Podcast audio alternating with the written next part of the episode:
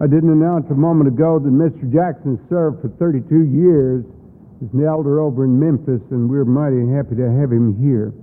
Uh, let me uh, call your attention to our scripture reading. It's the entire ninth chapter of the Gospel of John. We have been going through what I call close encounters, not with E.T., uh, but with the Lord Jesus Christ. And uh, we have seen those whom he has met. Last Sunday we saw a woman who was brought into his presence, uh, taken in the very act of adultery. And uh, when uh, she went away, uh, she could say that no man had condemned her and called Jesus Lord. And we saw something of the grace that comes to him and tried to learn a lesson from that to drop our rock and go home because no, there is no sinless one amongst us. And now we come to another encounter. John's whole record of the gospel is built around uh, these magnificent encounters with Jesus, and uh, from these encounters, faith is built. The key verse in the Gospel of John, which I hope you will mark in your Bible and use it to refer back to a passage such as we're reading today, is John chapter 20, verse 30 many other signs. Now, signs and miracles uh, are, the, are the same word uh, uh, here. Uh, John uses the word sign as a sign of the Messiah, the eternal Son of God. Many other signs, therefore, Jesus also performed in the presence of his disciples, which are not written in this book. But now, this is the purpose of his book. And this is one reason we're reading it this morning. But these have been written that you may believe that Jesus is the Christ, the Son of God, and that believing you may have life in his name. All other things which the church does are secondary to this purpose. The purpose is that we are to show people how to believe that Jesus is the Christ, the Son of God, so that believing they might have life in His name. I'll never forget Ben Haden saying one time that for 30 years in the church, people told him that Jesus loved him. And he quit the church because he said nobody ever bothered to tell me that I had to love Jesus and you do in order to be saved. And now, then, back to John chapter 9, and then the first uh, uh, 11, uh, 12 verses, and then I'll pick it up in exposition later. And as Jesus passed by, he saw a man blind from birth, and his disciples asked him, saying, Rabbi, who sinned, this man or his parents, that he should be born blind? Jesus answered, it was neither that this man sinned nor his parents, but it was in order that the works of God might be displayed in him. We must work the works of him who sent me as long as it is day. Night is coming when no man can work. While I am in the world, I am the light of the world. When he had said this, he spat on the ground, and he made clay of the spittle, and he applied the clay to the eyes of the blind man. And he said to him, Go and wash in the pool of Siloam, which is translated sent. And so he went and he washed, and he came back seeing.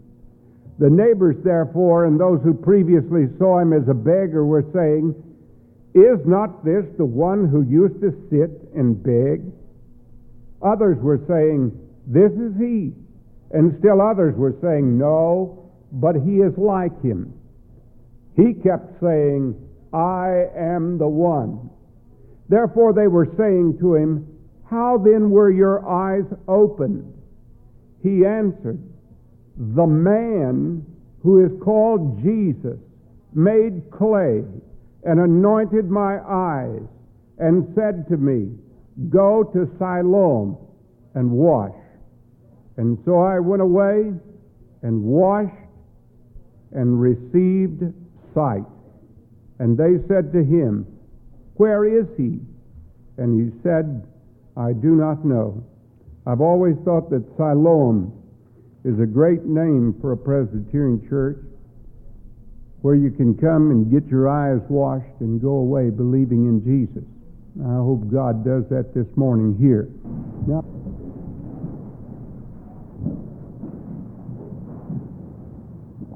I lost my little lavalier microphone. Last Sunday I was baptizing that wonderful but boisterous baby of Steve's, and he got a little loud. I didn't know when I finished whether I baptized Steve or Fran or the baby. But uh, uh, I dropped my microphone, and so I'm having to use this one today, and I hope you'll be able to hear it, um, it because this lesson is one of one that is a great favorite. Uh, it's a lesson that we ought to go back to again and again. We sung that marvelous prayer hymn a while ago Open my eyes that I may see.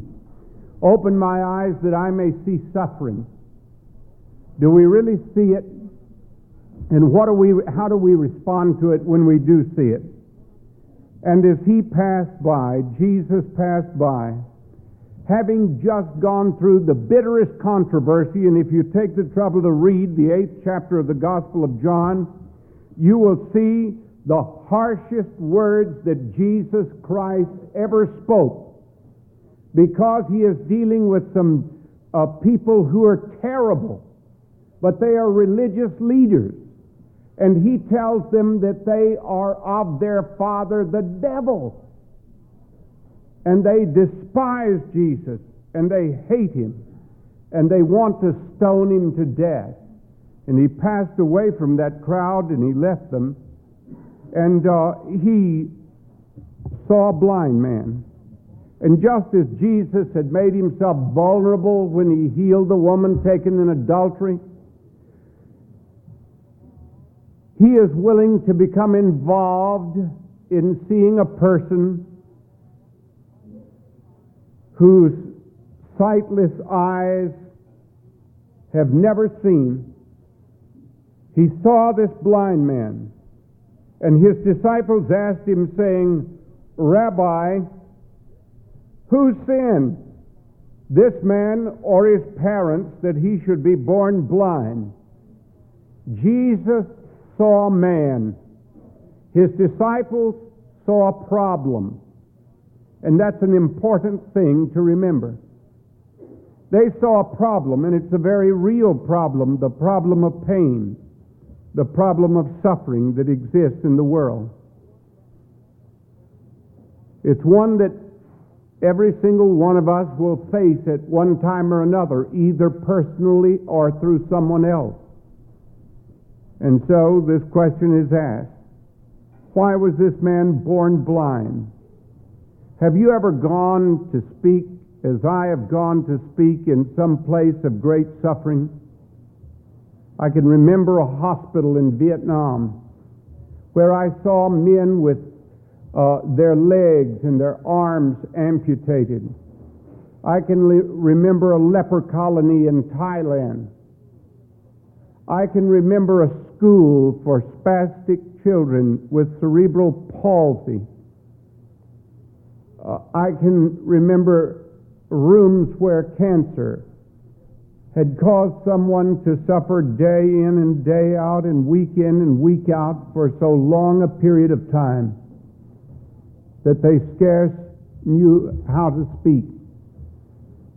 And so all of us come into this business of suffering, and how will we, de- how will we deal with it? And it is a mystery. It is a mystery and we cannot understand it all this side of heaven. Now, these disciples of Jesus thought that perhaps this man had sinned in some pre existent state, or perhaps while he was inside his mother's womb. And so they said to him, Who sinned, this man or his parents, that he should be born blind?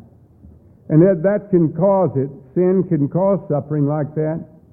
Some drunk got on Interstate 40 the other day, right out by the airport, and drove down the wrong lane and hit a car head on and killed two people.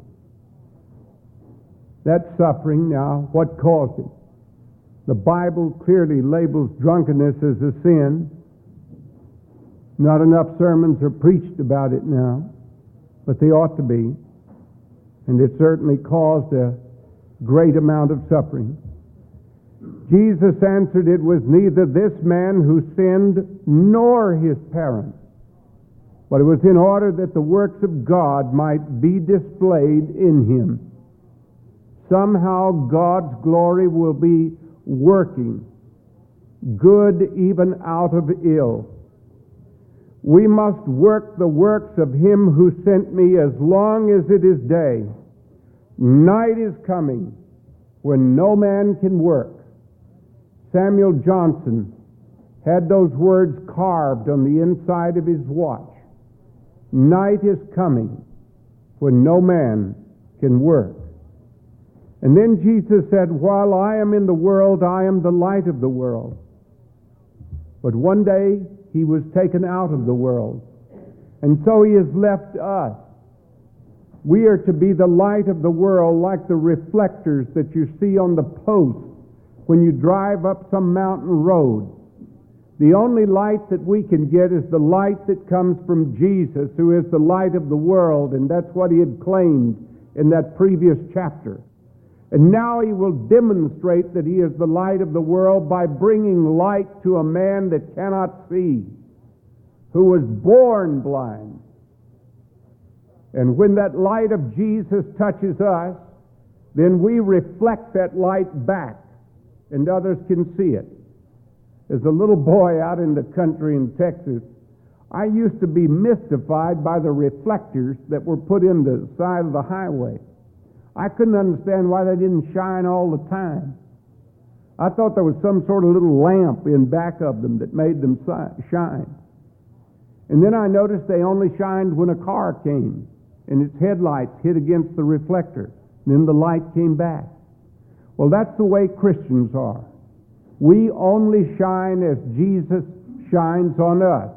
And when he shines on us, then we shine.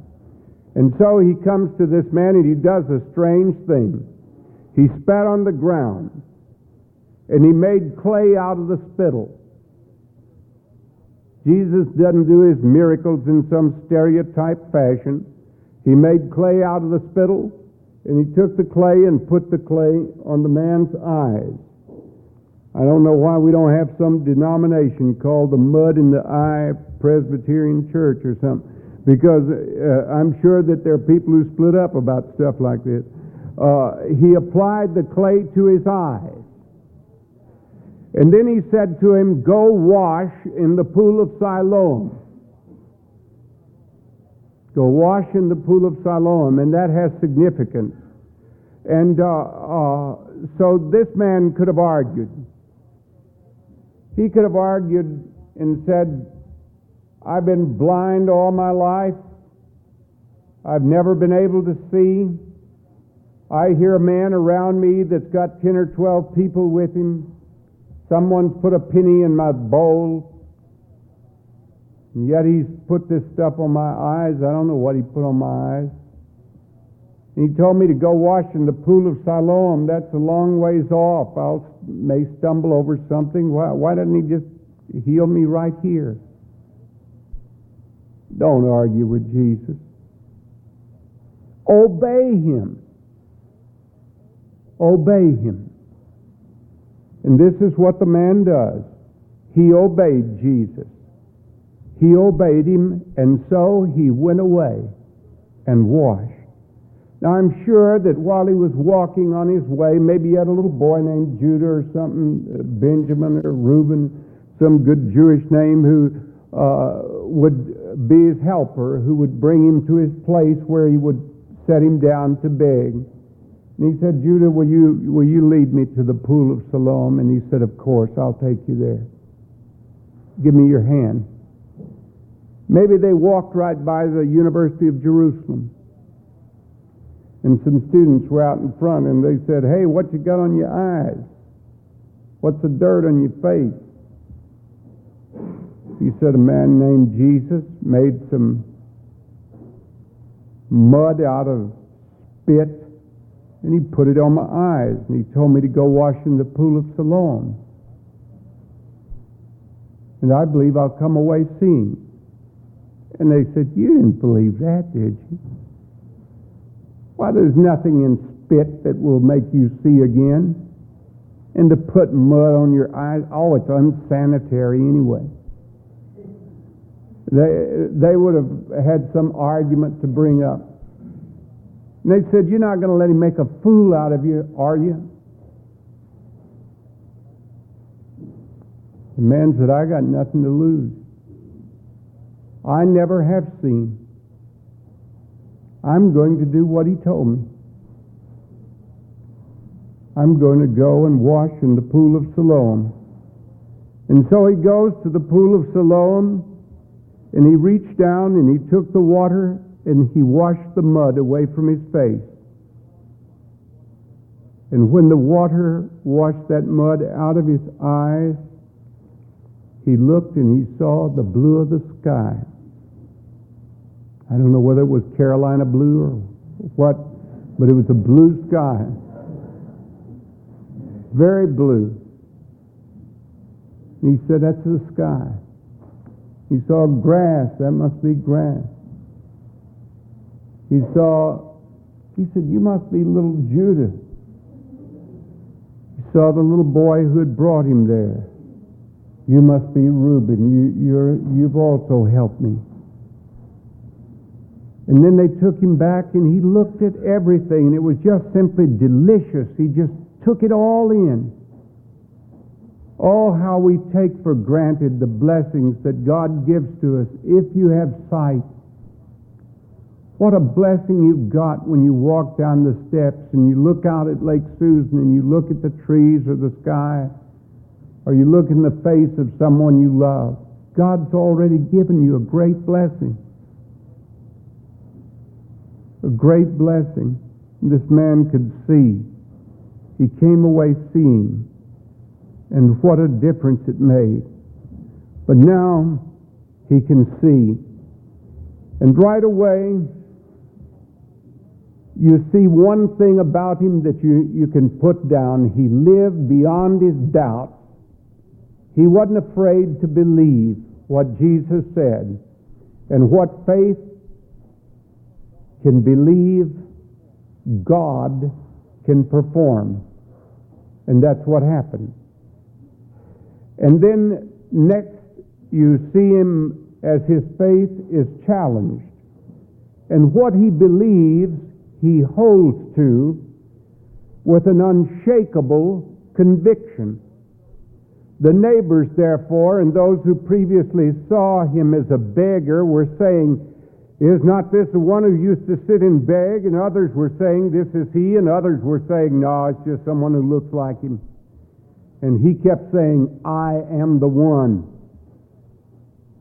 Therefore, they were saying to him, Then how were your eyes opened? Now look at the pilgrim's progress. The, he answered, The man. The man, that's all he knew about Jesus. He couldn't say the Apostles' Creed. He hadn't memorized the catechism. All he could say was the man. But he acted on what he could believe, and God gave him more light. He answered and said, The man who is called Jesus made clay and anointed my eyes and said to me, Go to Siloam and wash. And I went away and I washed, and I received my sight. And they said to him, Where is he? And he said, I don't know. This is an incredibly marvelous man. He holds to the conviction of what he knows that God had revealed to him. You know what his neighbors do? They bring him to the elders of the church. They brought him to the Pharisees. You know why? It was a Sabbath day when Jesus made the clay. Now that always posed a big problem. The Jews didn't even know whether to eat an egg that was laid on the Sabbath. and they argued about things like this.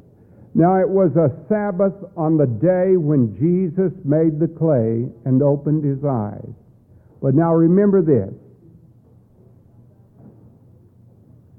Sabbath was made for man, not for the calendar.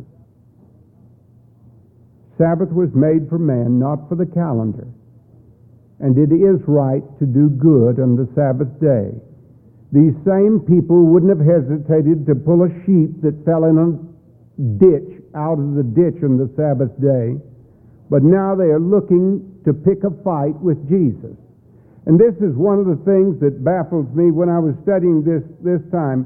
Why should it be thought that the key to the Messiah's coming amongst these Pharisees who were good religious people and fasted and gave their tithes uh, to help out the poor, why should their key uh, thing be the keeping of the Sabbath? Now, I believe that it is a good thing to keep the, de- the Lord's Day holy, uh, but here they take it to a, a, an extreme that makes it bitter. Now, it was a Sabbath on that day when Jesus made the clay and opened his eyes. And again, therefore, the Pharisees also were asking him how he received his sight, and he said to them, He applied clay to my eyes, I washed, and I see. Therefore, some of the Pharisees were saying to him, This man is not from God, because he does not keep the Sabbath. But others were saying, How can a, he who is a sinner perform such signs? And there was a division among them. There's always been a division among the church. There was a division among them. And they said, therefore, to the blind man again, What do you say about him since he opened your eyes? Now, watch the progress of faith. And he said, He is a prophet. He's graduated from saying that Jesus was a man to now he says he is a prophet. It had been a long time, centuries, since the voice of the prophet had been heard. And here this man says he is a prophet. Now, this angers the Jewish authorities. The Jews, therefore, did not believe it of him that he had ever been blind and received his sight until they called the parents of the very one who had received his sight. And they questioned his parents and they said, Is this your son? Did you say he was born blind? How is it that he can now see? And his parents answered, We know that this is our son we know that he was born blind. They're minimal answers because they're afraid of the hostility that these people have toward Jesus. But how he can see, we do not know. Or who opened his eyes, we do not know. And now watch this. They let him grow up real quick. Sometimes it's hard for parents to let children go and to let them grow up. But they let him grow up right now. They say, ask him. He is of age. He'll speak for himself. They didn't want to get in trouble with the religious leaders. Sometimes young people come home from a, a campus crusade rally and they got the four spiritual laws and they got converted. And they tell the people, oh, we don't get converted that way. We're Presbyterian. Oh, my. Ooh, that must make the Lord really groan. Ask him, he is of age, he shall speak for himself. His parents said this because they were afraid of the Jews, for the Jews had already agreed that if anyone should confess him to be Christ, he should be put out of the synagogue. And for this reason, they said, He is of age, ask him. But now you see, this man is still holding to his unshakable convictions. And so a second time they go to the man who had been born blind, and then they say to him, Give the glory to God. We know that this man is a sinner. He therefore answered, Whether he is a sinner, I do not know. One thing I do know, that whereas I was blind, now I can see. They said therefore to him, What did he do to you? How did he open your eyes? And he answered and said, I told you already, and you did not listen. Why do you want to hear it again? And then naively he says, You don't want to believe in him, do you? And become his disciple? Whew, that threw them in a rage. Then it, in this, this translation is horrible. They reviled him. They did more than that. Uh, uh, they said, You are his disciple. But we are disciples of Moses. We know that God has spoken to Moses, but as for this man, we don't know where he came from. The man answered and said to him, This fellow's really spunky. He says, Well, here's an amazing thing. You're supposed to know everything. That you do not know where he came from, and yet he opened my eyes. We know that God does not hear sinners, but if anyone is God fearing and does his will, he hears him. Since the beginning of time, it has never been heard that anyone opened the eyes of a person born blind. If this man were not from God, he could do nothing. And then they were really angry again. And they answered and said to him, You were born entirely in sin, and you are teaching us. And they put him out of the synagogue. They kicked him out of the church. Let me tell you this I'd rather be out of the church with Jesus than in the church without Jesus. And, and also be thankful for the person the Lord may use to touch your life, and God may use someone that doesn't meet with your friend's approval. Forgive me for some repetition at this point. Some of you heard this, and I apologize. Uh, how many of you heard me tell the story of how I met Oral Roberts? Hold your hand up if you heard it. My wife's waving her. uh, a lot of people don't like for me to tell this. Uh, you, you know, uh, you know how I met him. It's very interesting. I used to be pastor over in Waynesville, North Carolina. That was my first church when I was graduated from seminary. That's where I've ordained. This is the only presbytery I've ever been in, the only one that'll probably ever let me get in it. But uh, uh, I was over in Waynesville. And I was preaching and praying and doing everything I could to win everyone I could to the Lord, and, and, and our session was helping. We were working away. And I'll never forget, uh, I didn't wear a robe back in those days. I thought only Catholics wore robes. And uh, uh, so uh, I, I always was very particular about how my suit was pressed. And there was a man who ran a, a, a cleaning and pressing establishment. And I hope he's listening today because he's one of the greatest Christians I've ever known, John A. Shelby. We named our second son, Frank Shelby, after him. And uh, Johnny was listening on the radio. Uh, and uh, uh, he, sometimes he listened to the radio. And, and you know what? I went by there to see Johnny. He was not a Christian. He didn't belong to any church. His wife didn't belong to any church. But boy, he was really a good presser. And he didn't go to church at that time. And it was a, uh, I went in one time, and you know how you look through your uh, clothes to see if you're leaving him money or stuff.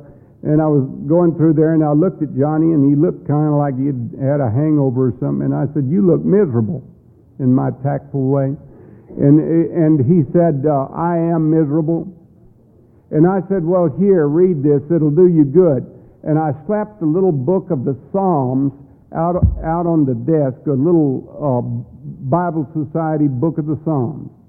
And I opened it to Psalm 34. And I said, Take this three times a day, it'll do you good. And Johnny looked at it and just as much as told me to get out of the store. And I, I left the store. and uh, weeks went by, and one day Johnny showed up and knocked at my study door, and he came in and he said, "Do you have another one of these?" And he he held this little uh, booklet of the Psalms up, and the brads had worn out of the back of it, and it was all underlined and marked. And in the meantime, he had started coming to church every single Sunday, morning for Sunday school, uh, uh, for the 11 o'clock service, and again at night. Boy, really converted when they come in. And uh, uh, he was coming at night, but he had never made a profession of faith. And he asked me, he said, You got another one of these? And I said, I'm going to give you a whole Bible. And so I gave him a Bible. And he got Dr. Gutsky's tapes, and he began to listen to those, and he began to grow in the faith, and he joined our church, and he became a deacon, then he became an elder.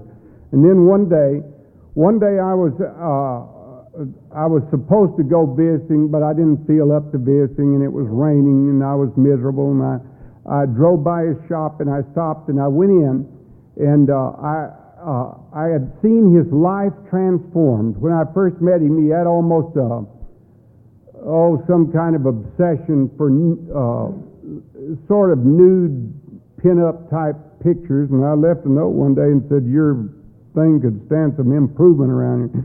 And he took all that stuff down. And uh, so he'd grown in the faith. And that's the way you see a person. You need to keep on growing. This blind man grew in his faith in the Lord.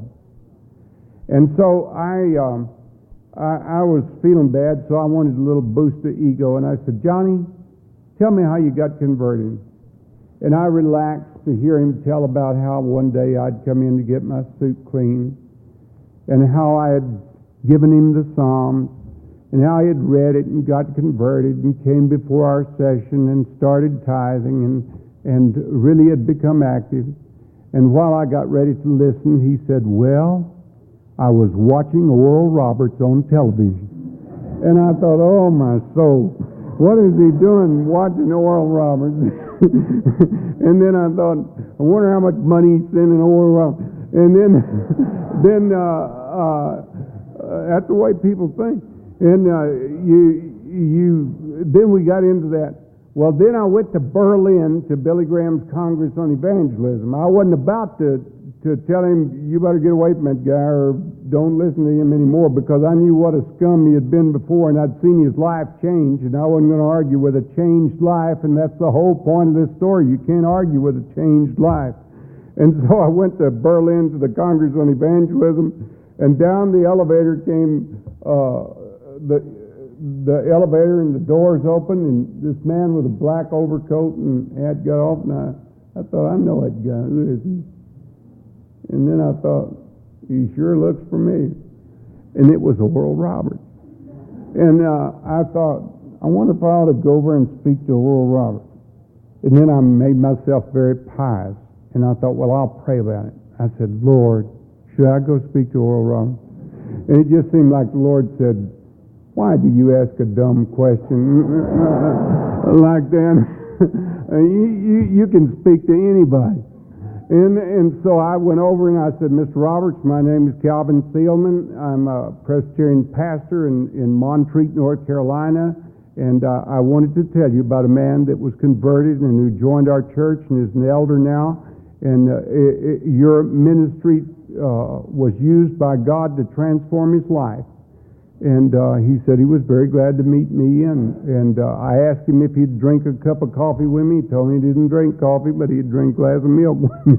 so we went in his, uh, the coffee shop there, and I asked every rude question I could think of. I said, You know, on your TV program, all you show is the people that get healed. You don't show the ones that don't get healed. He said, Well, that's the only ones the Bible tells you about. I thought, man, he got me. and then I thought, uh, I thought I'd get him on this. I said, well, I don't speak in tongues. Do you think I have the Holy Spirit in me? And he said, uh, uh, he said, do you think the Holy Spirit is in you? And I said, I know the Holy Spirit is in me because I couldn't say Jesus is my Lord and mean it. He wouldn't be Lord of my life if the Holy Spirit was not in me. And he said a very gracious thing. He said, I accept your testimony. And I thought, now this is something. He accepts my testimony, but I don't accept his. And then I said, well, the Bible says to heal the sick and raise the dead. Do you ever raise any dead people? And um, he was a little fuzzy on the answer. I, I, got the impression that he tried and it didn't work. And uh, so I didn't know um, uh, what to say next. But you know how when you've humiliated someone or tried to, you, you overcompensate for it by being nice to them, telling them, God, uh, you know, you really like them and all that, to make up for being mean. Well, I'd been mean, and I tried to make up for it. Well, uh, I'd asked him uh, a lot of tough questions, and he had answered them, and he told me about a healing experience that had come to his life with tuberculosis. Now, his brother had taken him on a pallet to a little uh, tent meeting, and he had been healed, and that he was telling the results of his testimony. And um, so I told him that I liked him and that I'd like for him to meet some other people that were there at the conference. And so I inv- began to invite people to eat uh, with us or go to the coffee, coffee shop, and it got so big, I told Oral, you're going to have to pay for it because I, I can't pay the bill. And uh, so uh, he was meeting all these people, and Leighton Ford came to me, and Leighton said, listen, you better get away him. He said, you're in enough trouble in the Presbyterian church without getting into this. and I said, now, Leighton, would Jesus do that? And Leighton said, that doesn't have anything to do with it. and I said, it does. it does. Now, Leighton since then has been out there and has spoken, and it's all been uh, changed. But you see, uh, my, my point is this.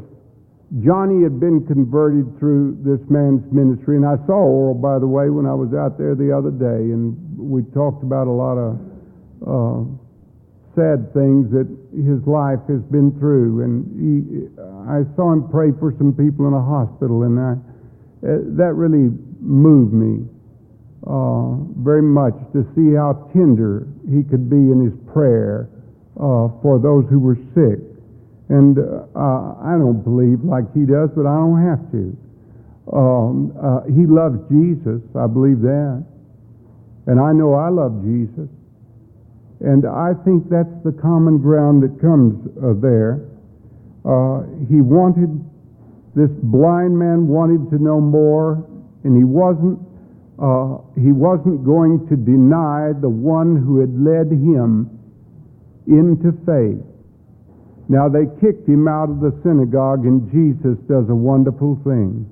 I wish I had time to go through the other parts of what I wanted to say, but I don't have time uh, Jesus did a wonderful thing.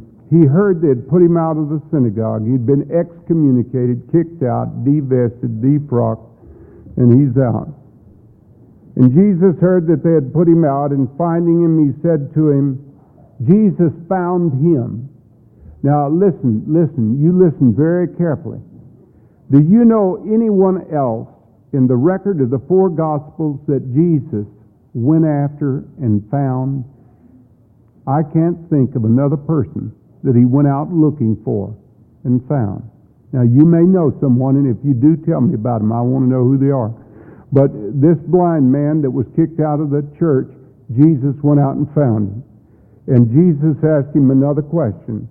He said, Do you believe in the Son of Man? Now, Son of Man is a title from the book of Daniel that really means the Messiah and listen to the answer of the man. He said, Who is he, Lord, that I may believe in him? And then Jesus tells him plainly, You have both seen him. He had seen the face of Jesus, and he is the one who is talking with you. He had seen the face of Jesus, and he had heard the voice of Jesus and all his soul was satisfied. And he said, Lord, I believe. And he knelt and worshiped Jesus. Now, this is this is the conclusion of it. For judgment I came into this world, that those who do not see may see, and that those who see may become blind. Sometimes we think we see, and we may be blind. Those of the Pharisees who were with him and heard these things said to him, We are not blind too, are we? And Jesus said to them, If you were blind, you would have no sin. But now you say, We see, and so your sin remains. This is remarkable. Because of the progress that you see in this faith. I have a Presbyterian minister friend whose little girl went to school for the first day. And uh, he wondered how it went, and he called her on the telephone. And uh, she had been scared and nervous that morning when she went to school. And uh, he said, Well, how did it go? And she said to her daddy, her first day in the first grade, she said, Well, I learned to read today. and uh, he laughed. And when he got home, he said, uh, Read to me.